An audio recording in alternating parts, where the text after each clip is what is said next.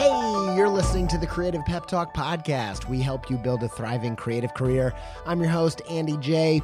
Pizza. You can stay up to date with all things Creative Pep Talk by following me on Instagram at Andy J. Pizza. Let's get into today's episode.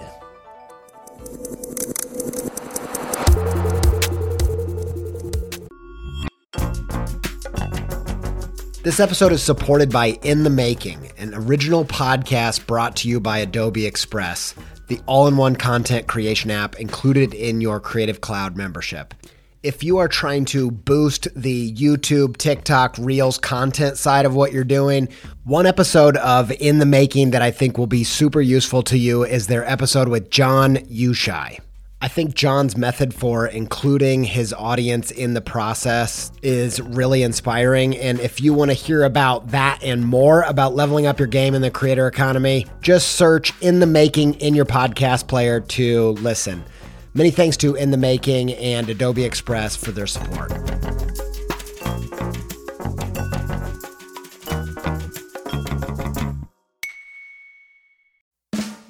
I really needed to rehaul my website. I was talking to some web people, looking around, and I got intrigued by Squarespace's new Fluid engine, partially because it just sounds cool, but also because it allows you to drag and resize and layer up anything you can imagine. I dove in, rebuilt my site.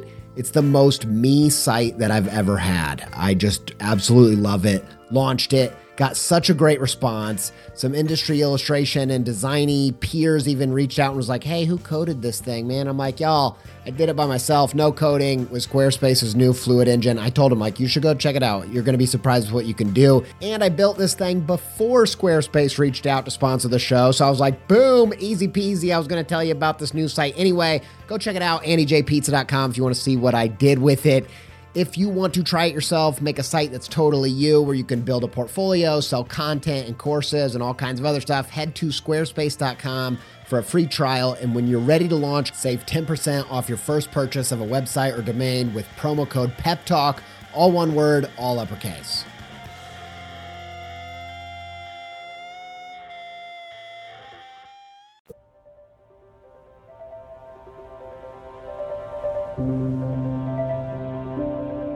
Okay, stop what you're doing. You're not going to believe this. Today, we have the president of television at Jim Henson's company, Halle Stanford. If you're if you've listened to more than half an episode of Creative Pep Talk, you know that Jim Henson is my biggest creative inspiration and hero of all time. And over the past few months, I've had the pleasure of getting to know Hallie uh, and it has just been freaking fantastic. And I can't even explain it to you. Halle is a 10 time Emmy nominated television producer and has worked on a number of phenomenal Henson projects. However, today on the show, we're talking about her latest project, the new Netflix original TV series, Dark Crystal Age of Resistance, in which she was the executive producer. If you don't know, this new TV series is a prequel to Jim Henson's film Dark Crystal from the 80s. I binged this series and it it just I got swept away. I was like in the Dark Crystal universe for many days doing voices to my kids, freaking them out. It was I was completely swept away. Uh, this is like a puppet production on a scale that I don't think the world has ever seen. And frankly, as a huge Henson fan, I was deeply touched by the new heights that they were able to explore uh, on the back of his legacy. I could not be more excited about this project, and I think it's amazing that it's been getting crazy rave reviews and tons of great press. So you can imagine how outrageously thrilled I was to interview Halle about the series. This conversation was a total gift, and Halle has so much to teach you about creativity. We talked about Henson's approach to brainstorming, how to listen to feedback without it compromising your vision, and hacks on finding your true creative power and embracing the real you in a major way. Halle has become such a huge inspiration to me, and I am super pumped to share her with you on the show. Here she is, Halle Stanford.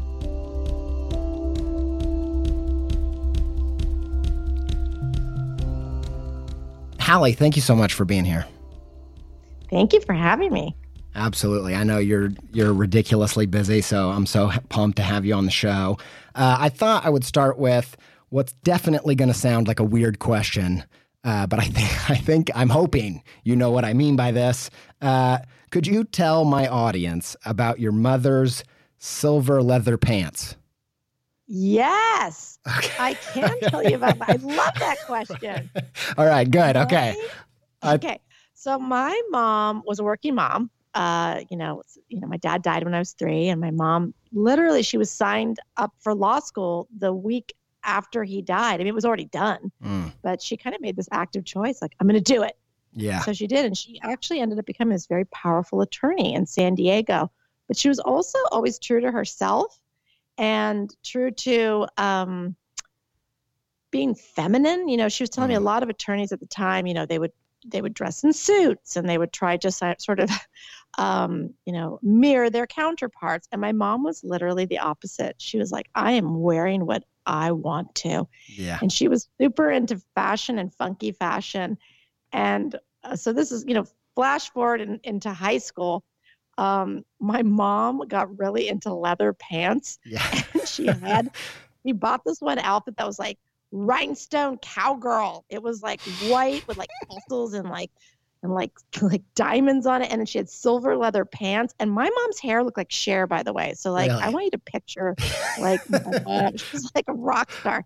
Oh my And gosh. she wore these silver leather pants, which was cool. You're like, wow, mom is so bold. And she would show up to work like that. Yeah. Like everybody else was like, nobody was dressed like my mom at work. At a law firm? Like, Is that right? At a law firm. My mom is so smart and so successful. What could they say?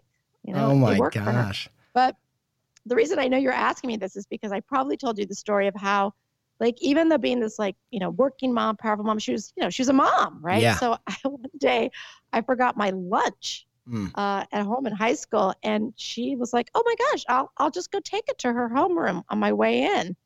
So she comes to my high school homeroom and she is in full blown silver leather pants and that dangly shirt. She's like, here's your ham and like ham and cheese. Like oh embarrassing enough that she brought the lunch, but silver leather pants. And I was like, oh my God. That is amazing. And I was slightly mortified um, until she left. And this one girl who was like full up cheerleader, like popular girl was like, Your mom is rad. Yeah. Like, oh my God. He was like a hero to that homeroom. So, oh my gosh, that is amazing. I, One, my mom was rad in silver pants. Two, be true to yourself. Yes. And I, that resonates so much with me because I feel like I learned a similar thing from my mom, but almost from the opposite, uh, where I feel like by the time I was 18, I'd kind of watched her try to be what she was supposed to be and watched her try to be a regular stay at home mom, try to be someone at a regular job and just act like everybody else. And it just, oh, it was just like this internal thing that festered until there was this huge blow up and she would leave another family and go with all this struggle. And by the time I was 18, I was just watching her do this and I didn't know what I was going to do, but I knew I've got to do it my way. I've got to be me. Yeah. I've got to lean into yeah. that. And it sounds like your mom taught you the same thing, but kind of in the opposite way. Yeah, definitely. She's a huge role model for me. I mean, the role model, right? Yeah. Um, but uh, definitely completely different. You know, the other thing that's great about it, she's in a completely different field than I was interested in at all. Yeah. Um, and yet so creative. The other thing she did too was she uh, um, convinced her law firm to um, display local successful San Diego artists. Oh wow! Uh, around their firm, she was like so pre UTA and all the agencies that do that now. Yeah. Um, but uh, again, she always brought creativity to her workplace too, her process. Yeah. Um, and inspired others to do so.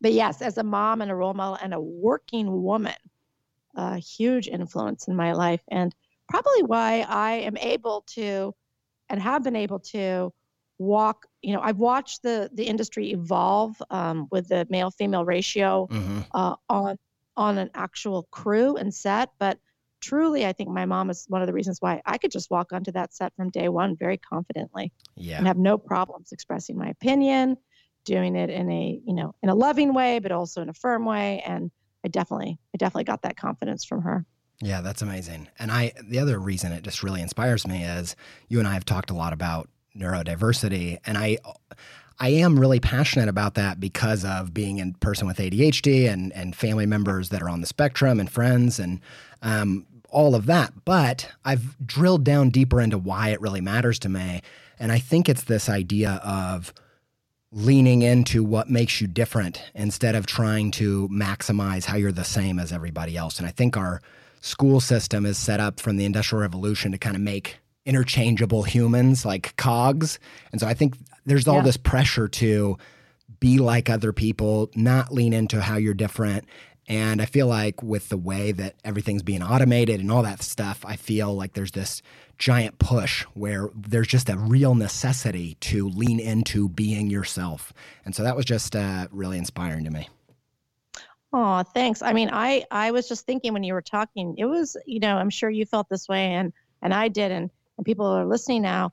Uh, you know, that that um, uniqueness that was in us, our I like to call it our inner genius. Yeah. Um, uh, it, it, it could be a struggle, you know, it could be a struggle. And you and I have a real rebellious spirit spirit. Right. So, you know, yeah. we're like, I'll show you all who I am, yeah. you know, whereas yes. some people don't have that and yet they still um, you know, walk in their own path and and and are different and it can be a real challenge to stay true to that, you know. So maybe that's what happened to your mom. Like it, it, it, if you don't have that fighting spirit, and who knows how we got it? Um, do we get it from our parents? Do we get it from environment?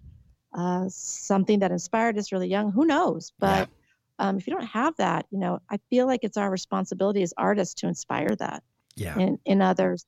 Even today, I had a conversation with my youngest, who's eight. I have an eight year old and I have a 21 year old. Mm. I have a lot of conversations with both of them about creativity.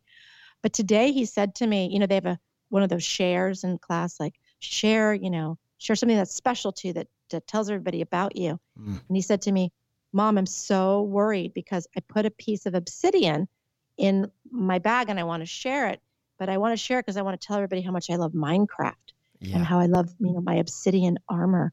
But I don't know if I should share this because maybe everybody will laugh at me and think that's mm. weird. Mm. And and of course I said, "Well, what's the worst that can happen?" And he said, "They laugh at me and I stop talking to them forever." I was like, "Whoa. Whoa." Yeah. Um, and I said, "Well, just be true to who you are." Coming from mom, you know, I'm talking about my mom inspiring me. I'm not yeah. sure how much of an impact I had on him, but hey, this is a kid that's being encouraged by a parent to be true to yourself and original, and yet he still feels that way. I think we all feel that way um, all the time about when we have very unique interests or the way we think or the way we play. Maybe we know we're a little bit more immature. I was definitely much more immature growing up. Mm. And we recognize that we're not cookie cutter, we're not like who we consider to be the successful yeah. um, peers uh, yes. uh, uh, at every stage of our lives. Um, maybe you're 30 years old and you haven't reached that place that you think you should have reached in your creative career, but you're doing something else. And am I not as good as those people that are doing that? You're just constantly comparing yourself. So, how do we get everybody back to just being like, I'm wearing silver leather pants? Yes. And I, and actually, that's one of been that's been one of my tricks because I am I get, I feel like I'm one of these people who slowly lets out my weird in relationships. Like it takes a long, like I'd, I'd move to a new school and it would take me like three years to, to be my oh. true self. And so I've learned one trick that I do is I try to just wear things, not silver leather pants, but sim- similar things like weird glasses, dye my hair, weird shirts, whatever, so that I don't have any ability to hide so that like I just feel like okay, I, I, get out there and they already know, so don't even try to hide because they already see your weird glasses or whatever it is. So I feel like there's a I trick from great. your mom there. Yeah, I love that. I love dressing up for the part. You know, it's that alter ego that yes. you and I talk about, where you you know you sort of you you become the artist you want to be, the the person you want to be. You you're signaling yeah. like a peacock signaling. Yeah. Magnificent tail um, to others what you're all about. I think that's really important. And it could be anything you know too. It can be something little. Yes. i always dress up i don't know if i tell you this i always dress up for every pitch mm. that i go to. No you didn't so, tell me that. Yeah i do. It's true. So uh, one of you know so i'll give you a couple i'll give you a couple uh, uh costume examples. Right. Um, yeah. when i just did the dark crystal um, uh, premiere in London Mm. For the British Film Institute. There was a panel, and I was like, I'm going to go Gelfling. And so I, I worked with this amazing. amazing. woman, Alexa. Her handle is Gandalf Sandwich. She's amazing. She designs such gorgeous fantasy makeup. yeah, I'm not a makeup wearer, but. I asked her, I said, Would you design me Gelfling eyeshadow and makeup? And she did. And I wore it. And I was like, I am Gelfling glamored. It was so That much. is And I felt really like, made me feel more secure in the event, but it also signaled to everybody, like, I'm so 100% in and excited about this project. Yeah. And um, my my true fashion moment was when uh, Nathalie Emmanuel, who who plays Deet in Dark Crystal, was like, oh, "Your makeup, it's amazing." yeah, like, that's a movie star likes my makeup. Um, but that also, I think, was her responding to your enthusiasm is so amazing. You Yeah. know, like you're you're you're um, definitely excited about what we're doing here. So I That's did that. But another time, I tried to sell the show called Dot, Yes, and all I wore every pitch was polka dots. That's it. That's, all I did. Um, My I oldest sort of a is uh, celebration, but it's also signaling to everybody, right? I'm creative. yeah. uh, I'm passionate, and this is who I am.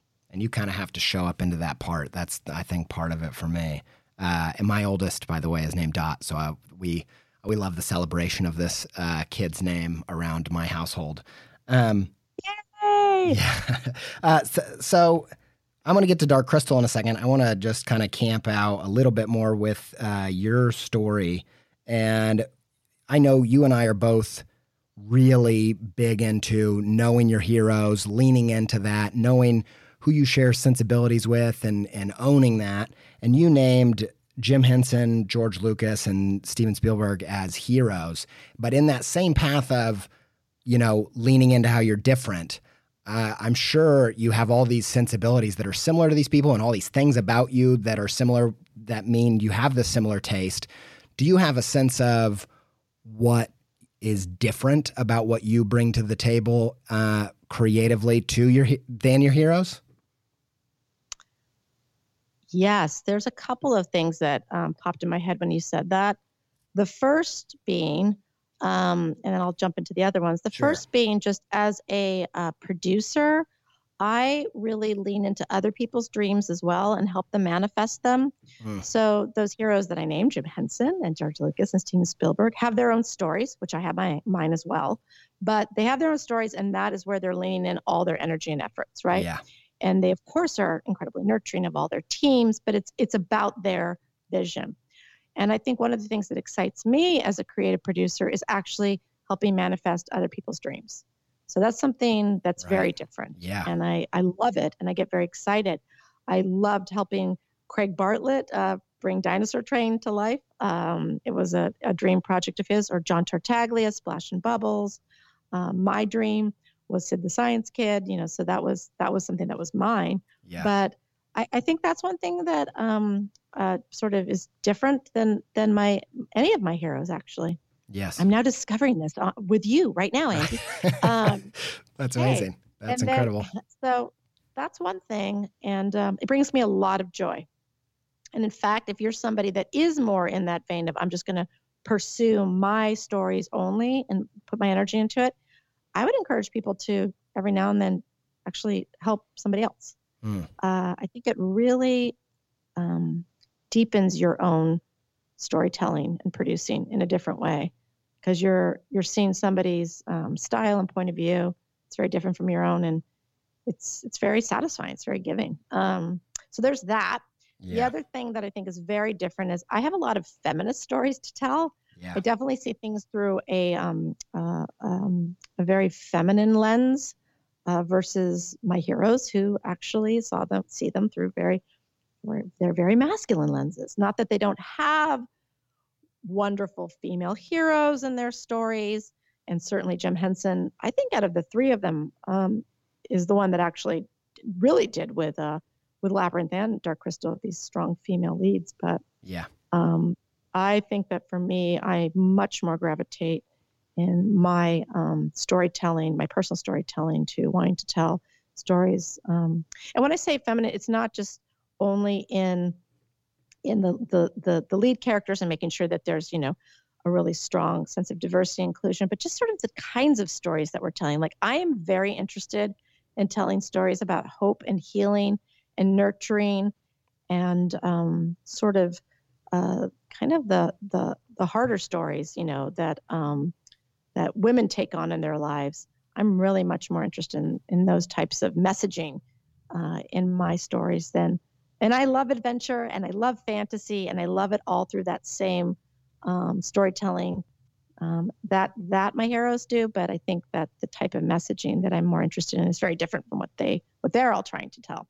Yeah. Although although all of them are trying to tell the story of um, you know, the little guy can always make a difference. Little yeah. green frog, you know, a couple lone rebels, right? A kid with an alien. Um, yeah. these are all sort of smaller heroes that make a big difference. I do believe in that. Mm. Yeah, that that's fantastic. I think it uh, it definitely shows that you have a very clear sense of your niche within that you know market of work that you have wanted to play in. And I think uh, you see that even. I thought it was interesting uh, in Dark Crystal that there's a very clear matriarch system, a matriarchy in the dark, new Dark Crystal series. Oh yeah, uh, that was very deliberate and definitely driven by myself and Lisa Henson.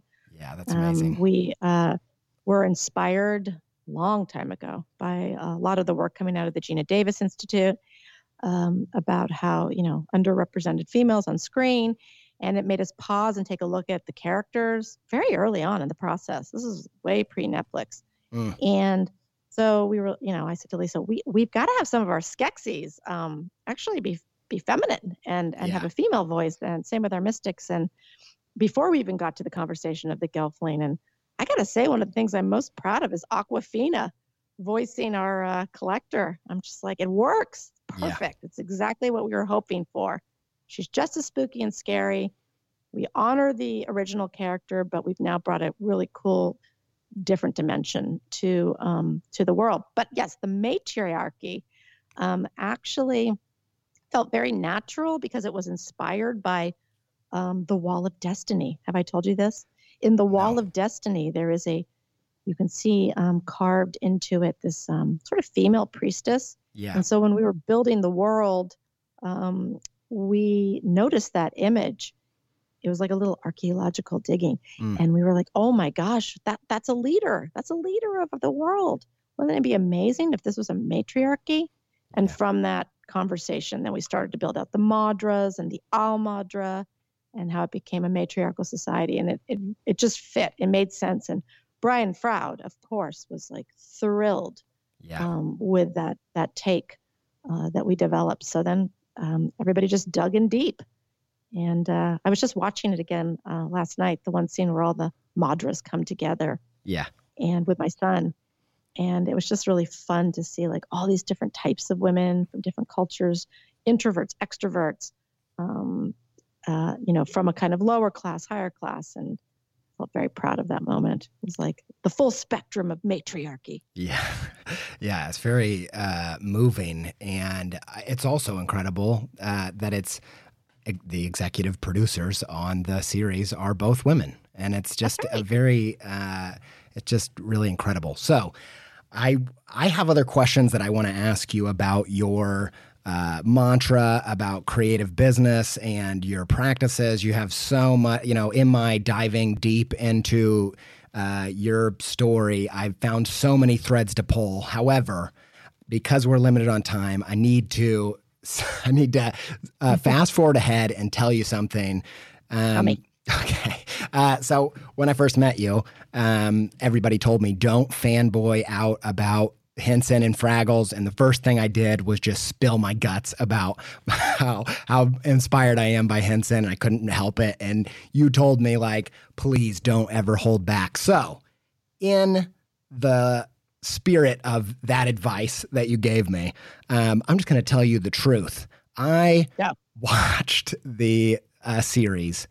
And I don't know if it was directly after as when I started watching the making of on Netflix. Mm-hmm. Uh, I just started uh, bawling.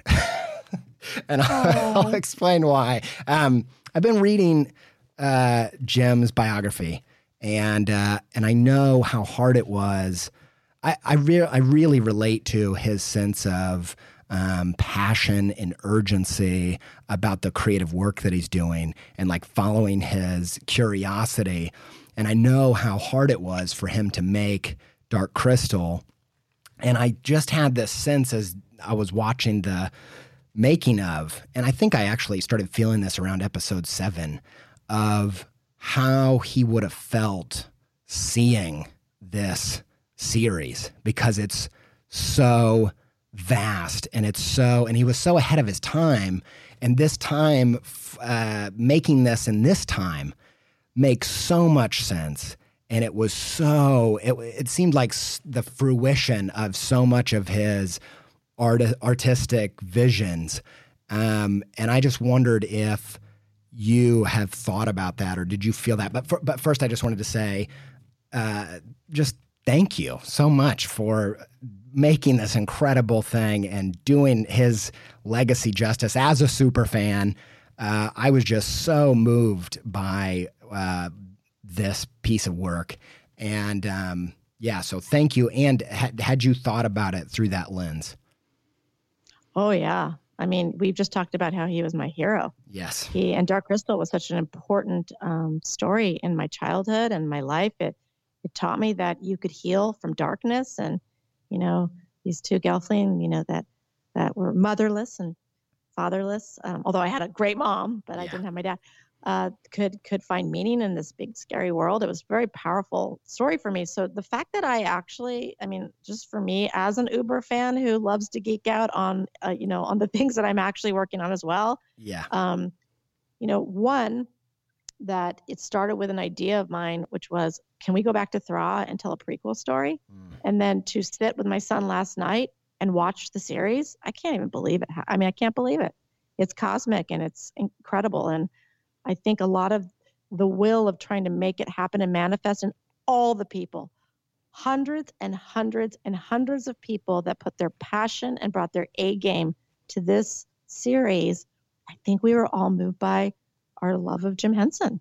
Yeah. Uh, and the Dark Crystal, of course. I mean, that that is why we wanted to go back to Thra, but also we were moved by this amazing creative spirit. So I tell people I feel like on this particular project, we all dream fasted with Jim yeah. through time and space. yes. And and you know, nobody everybody keeps asking me, did you feel pressure like doing the next Dark Crystal? Like, did you feel that intense pressure? And it's funny, I didn't. I just felt passion. Mm. And I feel like everybody else did too. Um, we and we didn't all, we also didn't walk around with bracelets that said what would jim do sure. you know that that also wasn't the intent it was like yeah. he had built this incredible world that we loved and we honored it we were passionate about it and we built on it carefully and also you had kind of the the lore keepers and in lisa henson and in brian froud but um, we we just we just uh, built on it and and and and wove more tales into it. I think Jim would have been thrilled to see that inspired all of this um, new vision, especially with his daughter at the helm. I mean, come on. Yeah. So, I when you just said I, you know, how would he have felt watching it? I think he would have been so proud, so thrilled. Um, I didn't know him personally, but again, I've dream fasted with him through sure. time and space. yes. And um, I love that. Brian Froud and Wendy Froud and Toby Froud, I became very close with on the production. Yeah. And Brian has often said how thrilled he believes Jim would have been yeah. to have seen this. And Jim was so far ahead in his thinking. He took major bold risks, and we did as well. Yeah. Even remaking this. Sure. And um, and yet sometimes, yes, the technology wasn't quite there yet. So I think we were so lucky to have worked with double negative and visual effects and to have had like this 30 plus years of learning uh, with our creature shop. Yeah. So this isn't technology we used 30 years ago, like we did for the Gex, right? Yes. This is this is modern technology. This is all the the, the learning in between. So um, uh, I definitely think that we were, if he was alive now and had all these tools, I can't even imagine what he would have done. No. Um, but again, the people that worked on it were so inspired by him, by the movie our production designer, you know, Gavin Bocquet, like so amazingly um, influenced by Jim Henson that he didn't blink twice to say yes to this production. You know, yeah. big, big feature film production designer, but came on board Dark Crystal because it influenced his entire career. So, again, um, I think it that Jim sort of did make all of this happen. If that makes any sense. Sure. Not just with Dark Crystal, but by total inspiration. Then I have to tell you a little a little secret. So my little secret is now it's all out in the open on a podcast.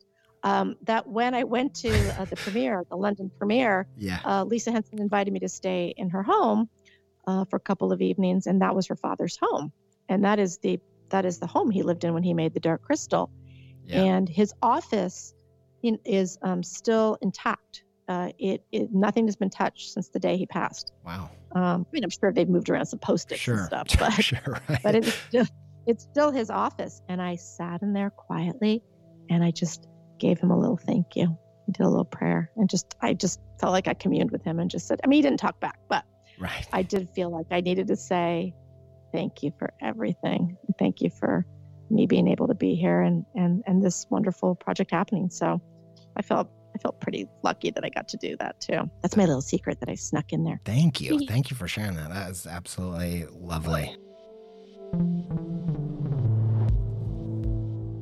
I think, you know, with fantasy kind of hitting the mainstream in a in a major major way. I know when they were making this, it it was a pretty big risk to do this big of a budget fantasy film and you know that's changed and also I think the level of world building trying to cram all of that in and a narrative into a film versus how this episodic TV has become so cinematic.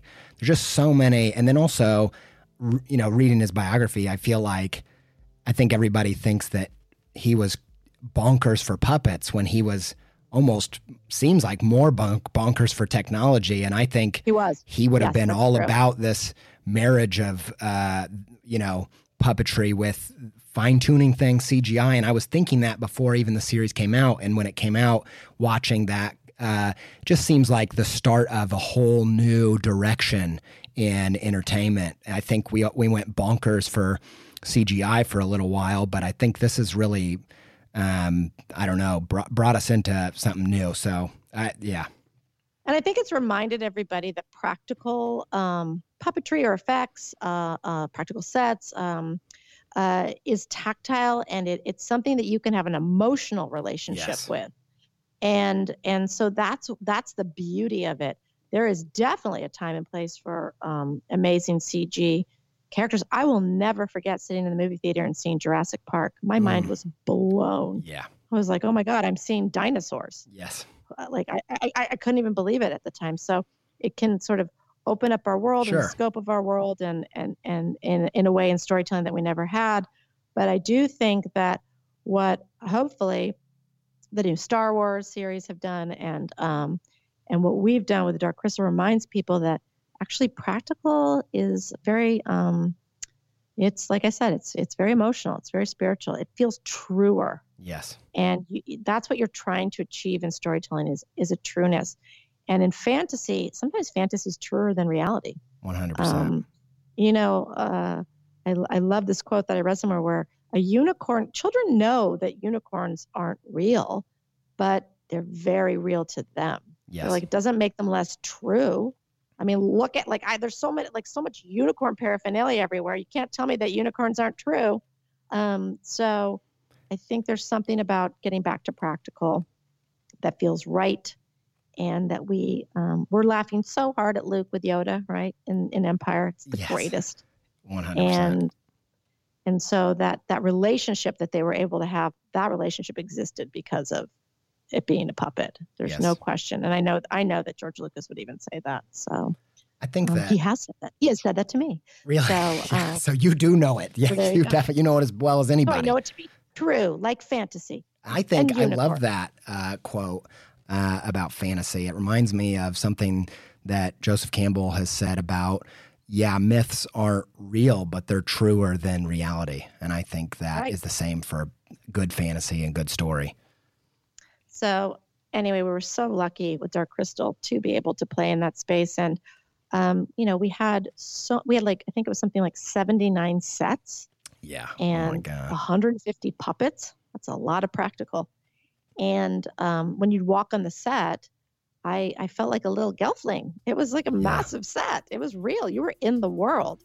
So again, that gets the best performance out of your puppeteers and the characters, uh, on top of um, it feeling uh, very special and artistic, like a felt like it looked like a fairy tale come to life. I uh, want to go to kind of the the navigation of with business and art. I know your your mantra is that you make and sell TV, and I've heard you, which I I find that so fascinating. It's very uh, in line with this podcast because we always we're all about how do you walk that tightrope of art and business and see them as uh, you know, symbiotic and and uh, and uh, can have a very great relationship. And I wonder, um, this is kind of in that vein of vision versus feedback. How how you know when to quit? How do you know when to take mm. feedback in? All that. And I'm and I've Never heard you give up. Right.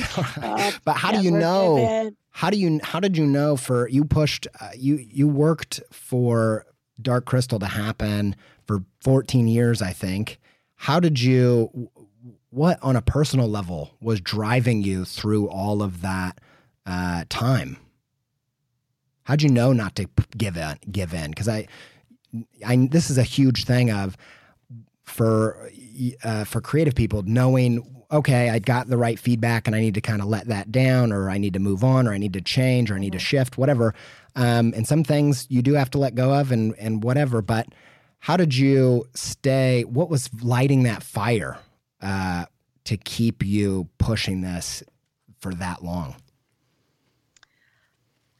There's a couple of things. There's a couple of answers to that, but the the main answer is passion for the project. Mm. It, you know, every project, and I just had this conversation. Every project that um, you know, I've learned this over time though. So this is something that's been learned, right? Right. That now on my slate, everybody has a slate.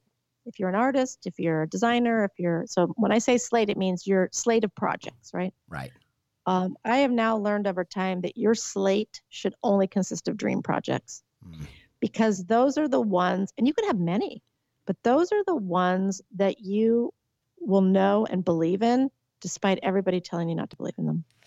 And there's a lot of there's a lot of haters out there. Yeah. And um i think that you just have to you know one just have great passion for that project. It seems like such an obvious answer but it's hard to sustain yes um, i can't imagine so, 14 years of of of this direction. yeah but i also had to respond like you said you had to be you had to respond to um to the marketplace and what was happening at the time so in the marketplace uh, when we began uh, there was no Game of Thrones. Mm. Uh, God bless Game of Thrones. Yes. Seriously, Game yes. of Thrones game changer for all fantasy and television. I know, absolutely. Um, I mean, there's fantasy and sci-fi in the movies. Um, a lot of it. Um, P.S. I have to take a little pause to tell you. I remember when I, before Harry Potter existed, I went mm. out and tried to pitch this show. Yeah. It was fantasy for kids, and a network executive said this to me. You know what? Kids don't like just fantasy. You got to wrap it up with like fantasy with comedy or fantasy with dog. I was like, who are you? What? Anyway.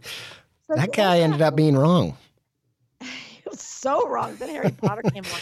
Mm-hmm. Yeah. I'm sure that same executive was like, we're looking for fantasy, like Harry Potter. Kids love fantasy. Yeah. Um, but uh, but see, but I knew like i even though that project i was doing didn't happen i believed in i believed in the in the project i knew that kids loved fantasy and i I knew that, you know, the marketplace wasn't ready to hear that particular pitch at the time, right?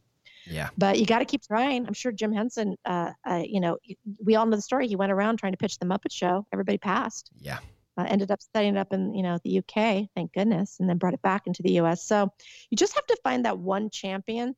So I suppose the other thing that you can hold on to if you have a project that's taking a long time to set up is you can tell yourself, I just haven't found my champion yet. Yes. Just haven't found them yet. And sometimes you have to switch up the gatekeepers. That's something I've done where I think, are we going to the right gatekeepers? Is there some other way that we can go through a different gate to get in there?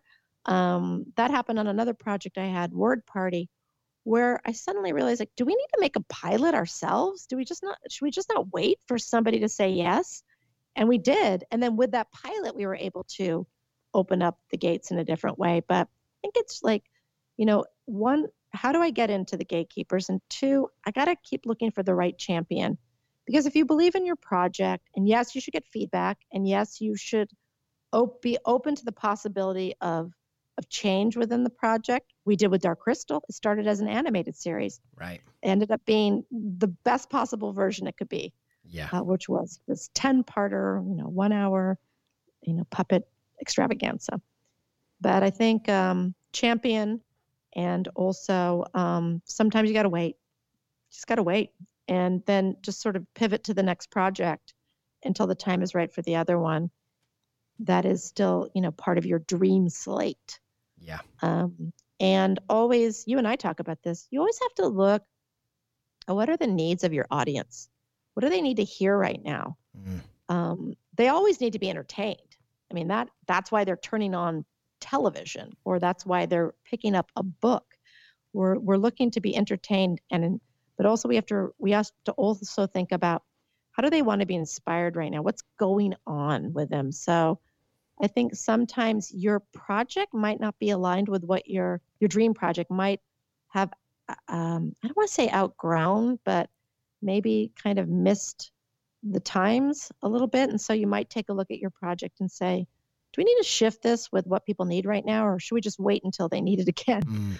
Um, the Dark Crystal cosmically came out at a time where it was so needed. Yeah, it feels freakish because you Oh. know this thing took so much time, so it can't possibly possibly been made exactly, you know, on purpose for this moment.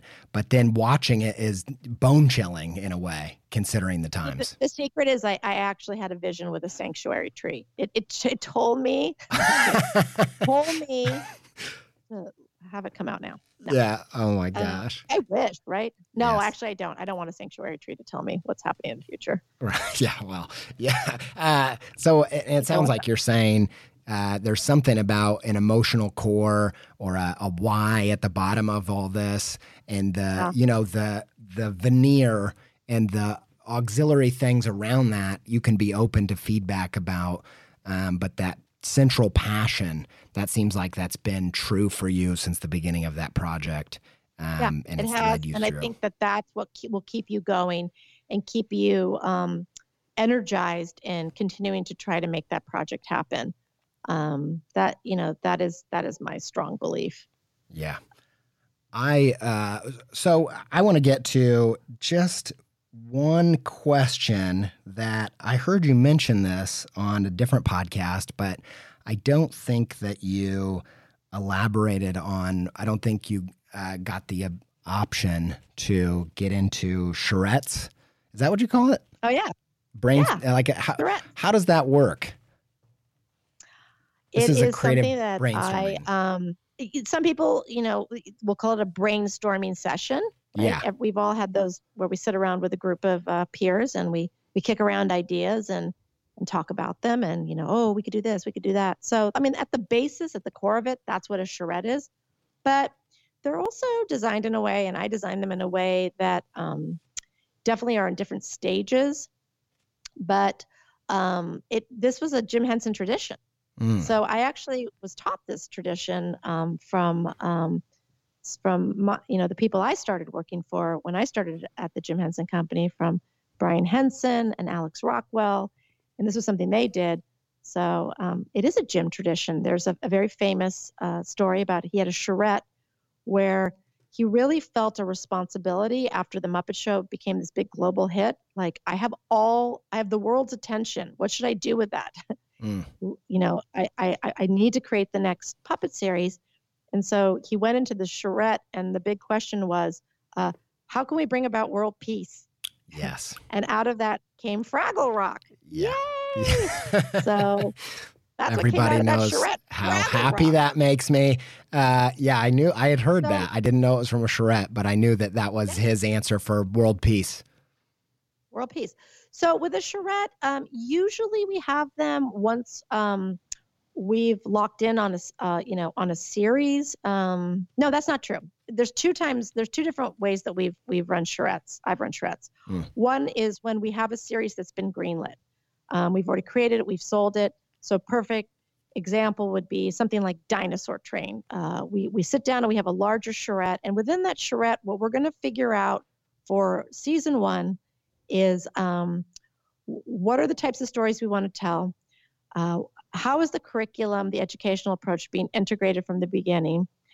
Um, uh, how are we going to break out the stories? And then we allow space for all kinds of different um, extensions of the company to talk about their hopes and dreams. So within a dinosaur trained charrette, uh, licensing could come forward and they could say, hey, you know what's really important to us?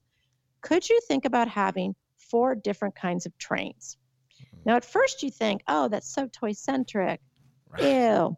Actually, it was amazing. It gave us so many ideas for stories. Mm. So we're like, yes, we could have this one kind of train that like like that is like, you know, a a, you know that goes into the snow and then we can meet dinosaurs in the snow and we can we could go up north and we could do these things so it's suddenly everything's about inspiring more story and getting sort of honing the essence of the of the property itself we'll also bring into those charrettes um, people who speak from the audience's perspective so uh, many times we may bring in uber fans we brought in a big uber fan uh, group to the dark crystal in the beginning to just say all the things they loved all of the things that they were hoping for. Um, and so then we integrate that into the show, wow. make sure that we're servicing that. Um, or I've, I've invited um, preschool directors to charrettes and they talk a lot about the, you know, the needs of children and what they, you know, what they're, what, what he, what he or she thinks that they may love in this project or what we could push further. So constantly in a charrette, you're inspiring one another to sort of just continue to build out the franchise and to build out the why you know like with jim henson let's create a you know fraggle rock let's create world peace how well we're going to create three sets of uh, you know uh, creatures and how do they get along what's the ecosystem yeah and what's the secret sauce you're also kind of getting down to the secret sauce together too mm. um, so uh, they're built out in different steps throughout uh, you could one hour be talking about the educational approach the next uh, hour you could be talking about um, the kid point of view into the show. We could spend a whole hour just reading research and uh, presenting uh, presenting ideas. Yeah. We just did that recently. I'm trying to figure out a, uh, a Latinx show, and so we sat down and we just really um, brought in an incredible group of women and moms, uh, Latinx moms, to just just really just kind of talk and have a charrette about what would be our dream ideas for our kids to learn about, and then we could take that learning and then bring it to the next charrette. Yeah. Um, and then by that point, maybe we'd have three different ideas, and we could take those three ideas and pitch them out to writers and see what they come back with. So that's a different approach to a charrette. But I have to tell you something else I learned in a charrette that yeah. uh, I don't think anybody had ever done. I'm an introvert. Yeah, me too, actually. So, Nobody believes me, yeah, but it's true. Nobody believes me either. Nobody believes. yeah. Nobody believes us, Andy. I know. Um, we have to start a club. Yes. And uh, and so I'm very mindful of the people who don't speak in meetings because I think something's holding them back. Um, uh, not necessarily fear, maybe being polite, maybe not sure when to step in, maybe they have ideas later, yeah. but then the, the, the topics moved on um, from where they're at. So when we had our big dark crystal we called it the Great Conjunction, Creative Conjunction. Yeah. Uh, and this was before the the show was even um, created with Netflix. Uh, I created these little paddle boards, and uh, on one side was Skeksis, and on the other was like Mystic. Yeah. And whenever somebody wanted to speak, they'd hold up their they'd hold up their their Skeksis or their Mystic. Yeah. Because and it worked. Suddenly the introverts were, were talking. Ah, oh, that's um, awesome. They were holding it up and they, they got a they got a form to speak and you would suddenly see how much certain people could dominate the room um, yeah. and take up a lot of the space just because they were comfortable talking. Yeah. Whereas um, then suddenly everybody was given a tool to speak. So, you know, always make room for those who uh, aren't speaking because maybe they really do have something to say. They're just not sure how to get in there. Yeah. Uh, anyway, I, I, you could ask me more questions about the charrettes. I sort of rambled a bit about it. No, I love, I love it. I, am eating it up. I, I, I uh, encourage artists all the time to really listen, and because I feel there's this kind of toxic creative mythology out there of don't listen to anybody, and I think that I heard this very, you know, kind of controversial comedian's approach to he would go to these college campuses and do stand up and often it was in kind of a religious school or whatever. And he would ask them what what are the topics I can't talk about? And he would listen to them, right? And he would use that information and start his set by talking about those topics. And the point of that is is that listening is super powerful and you get to decide what you do with that. Like just because you have these meetings and these charrettes and you sit and listen to all this stuff, it doesn't mean that you just have to do what all those people tell you to do. It just gives you new information to play with. Is that right? That's right. Yeah, that's absolutely right. It gives you all the information to play with and things may surprise you or send you in a different direction that you weren't going in before, but you're absolutely right about that. Um, you know, at the end of the day, all of those shows I just mentioned had creators at, at the helm. Yeah. So they have to know what rings true with um, with the series. You, those are the best showrunners, by the way. Mm. I don't believe for a second in the lone showrunner by by him or herself. I don't believe it. Yes. I mean, of course, the press tells you. Yeah, the press will right. tell you, oh, it's this one person. It's all them. They're such geniuses. And they are. Sure. But also, there's so many voices, you know, guiding them and giving them information uh, and tools and visuals and everything that they they have an opportunity to swim in and play with. But then, yeah, they ultimately have to to do what's right for the show, and that includes the fans. I have a very good friend who works on now. Now I feel like if I say her, she'll she'll be like, "Oh no, don't sick my super fans on me." But she works on a very popular show and yeah. she gets so disheartened. It's it's a show that's based on a very popular pre-existing um, property yeah, fandom. Yeah, right. Yeah, and she gets so disheartened when the fans are, you know, go up in arms. They're yes. up in arms against some little decision she's made and she's like, "Do they not think that I think it through a hundred times? Of course I do, but at the end of the day, I have to tell the best story mm. um, for this particular, you know, for this particular episode. And so these choices are deliberate. Um, and yes, I listen to their feedback, but I also have to, I also have to, you know, do my job. This is what I'm hired to do. Yeah. So um, we also have to respect that too, right? Yeah. Um, that at the end of the day, uh, um, a few people are going to have to make those those tough decisions. And they have to lead with their own creative intuition because that's all that they have. Um, so I want to respect your time. I know you got to run. Uh, I just want to end with saying, first of all, uh, Dark Crystal, the series, uh, the, it is such an achievement.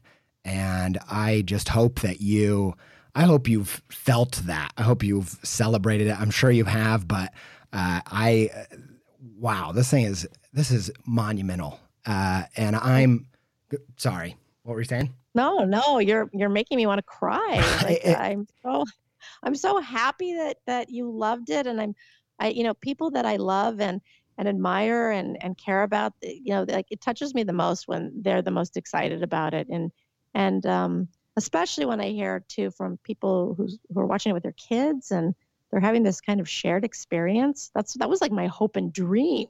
Mm. Um, so uh, it just makes me so happy, and I think it's sinking in now. I do yeah. think it's sinking in. You know, when after like people say like after you have a baby, uh, you know, it takes a hundred days to um, kind right. of come back to yourself. I, I don't think I've hit that hundred day mark. I'm still sort of like I had a baby. You know, there's a baby. I'm, you were I'm pregnant for 14 years with this baby, and yeah. hundreds of people were involved. This metaphor is getting weird, but but it is a monumental achievement. It's so clear to me, and I'm, I'm so thrilled that it's been so well received. It is Yay. what an amazing thing for stories. we're celebrating. We're definitely that's my big thing is celebrate your successes. Dress up like a Gelfling and yeah. and celebrate. So we have been so I had my Skeksis Sunday brunch with my, oh my with my friends and my Cub Scouts and um, and amazing. so, yeah, I'm trying to celebrate, but also it gets very overwhelming. So I, I love hearing the feedback. I love hearing what people are thinking. More, yeah. more, more. Awesome. Well, Halle,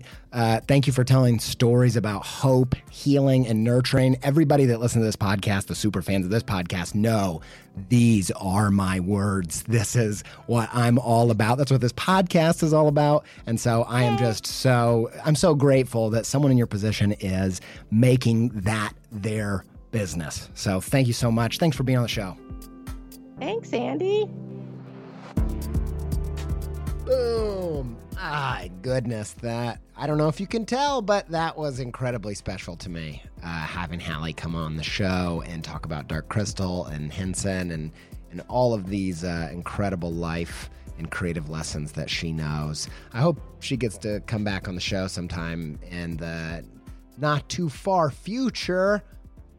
Hey, thank you for showing up every week, doing your thing, listening to the show, making tons of great work. We love you. We had a freaking blast last week at the Creative Pep Rally in Columbus, Ohio. It was beyond special. I can't even articulate how how much of a glorious occasion it was and I can't wait to unravel a few more tour stops we've got in the works. So stay tuned for that. Thank you to Yoni Wolf and the band Y for our theme music. Thanks to Alex Sugg for our soundtrack. Thanks to Chris Graham of Chris Graham Mastering for audio assistance. And uh, you can check, if you're in the audio world, go check out his podcast, uh, The Six Figure Home Studio. If you're in the recording, audio, mastering, production space, and you're trying to build a thriving career, that's the show for you. Thanks to all of you for listening. And until we speak again, stay pepped up.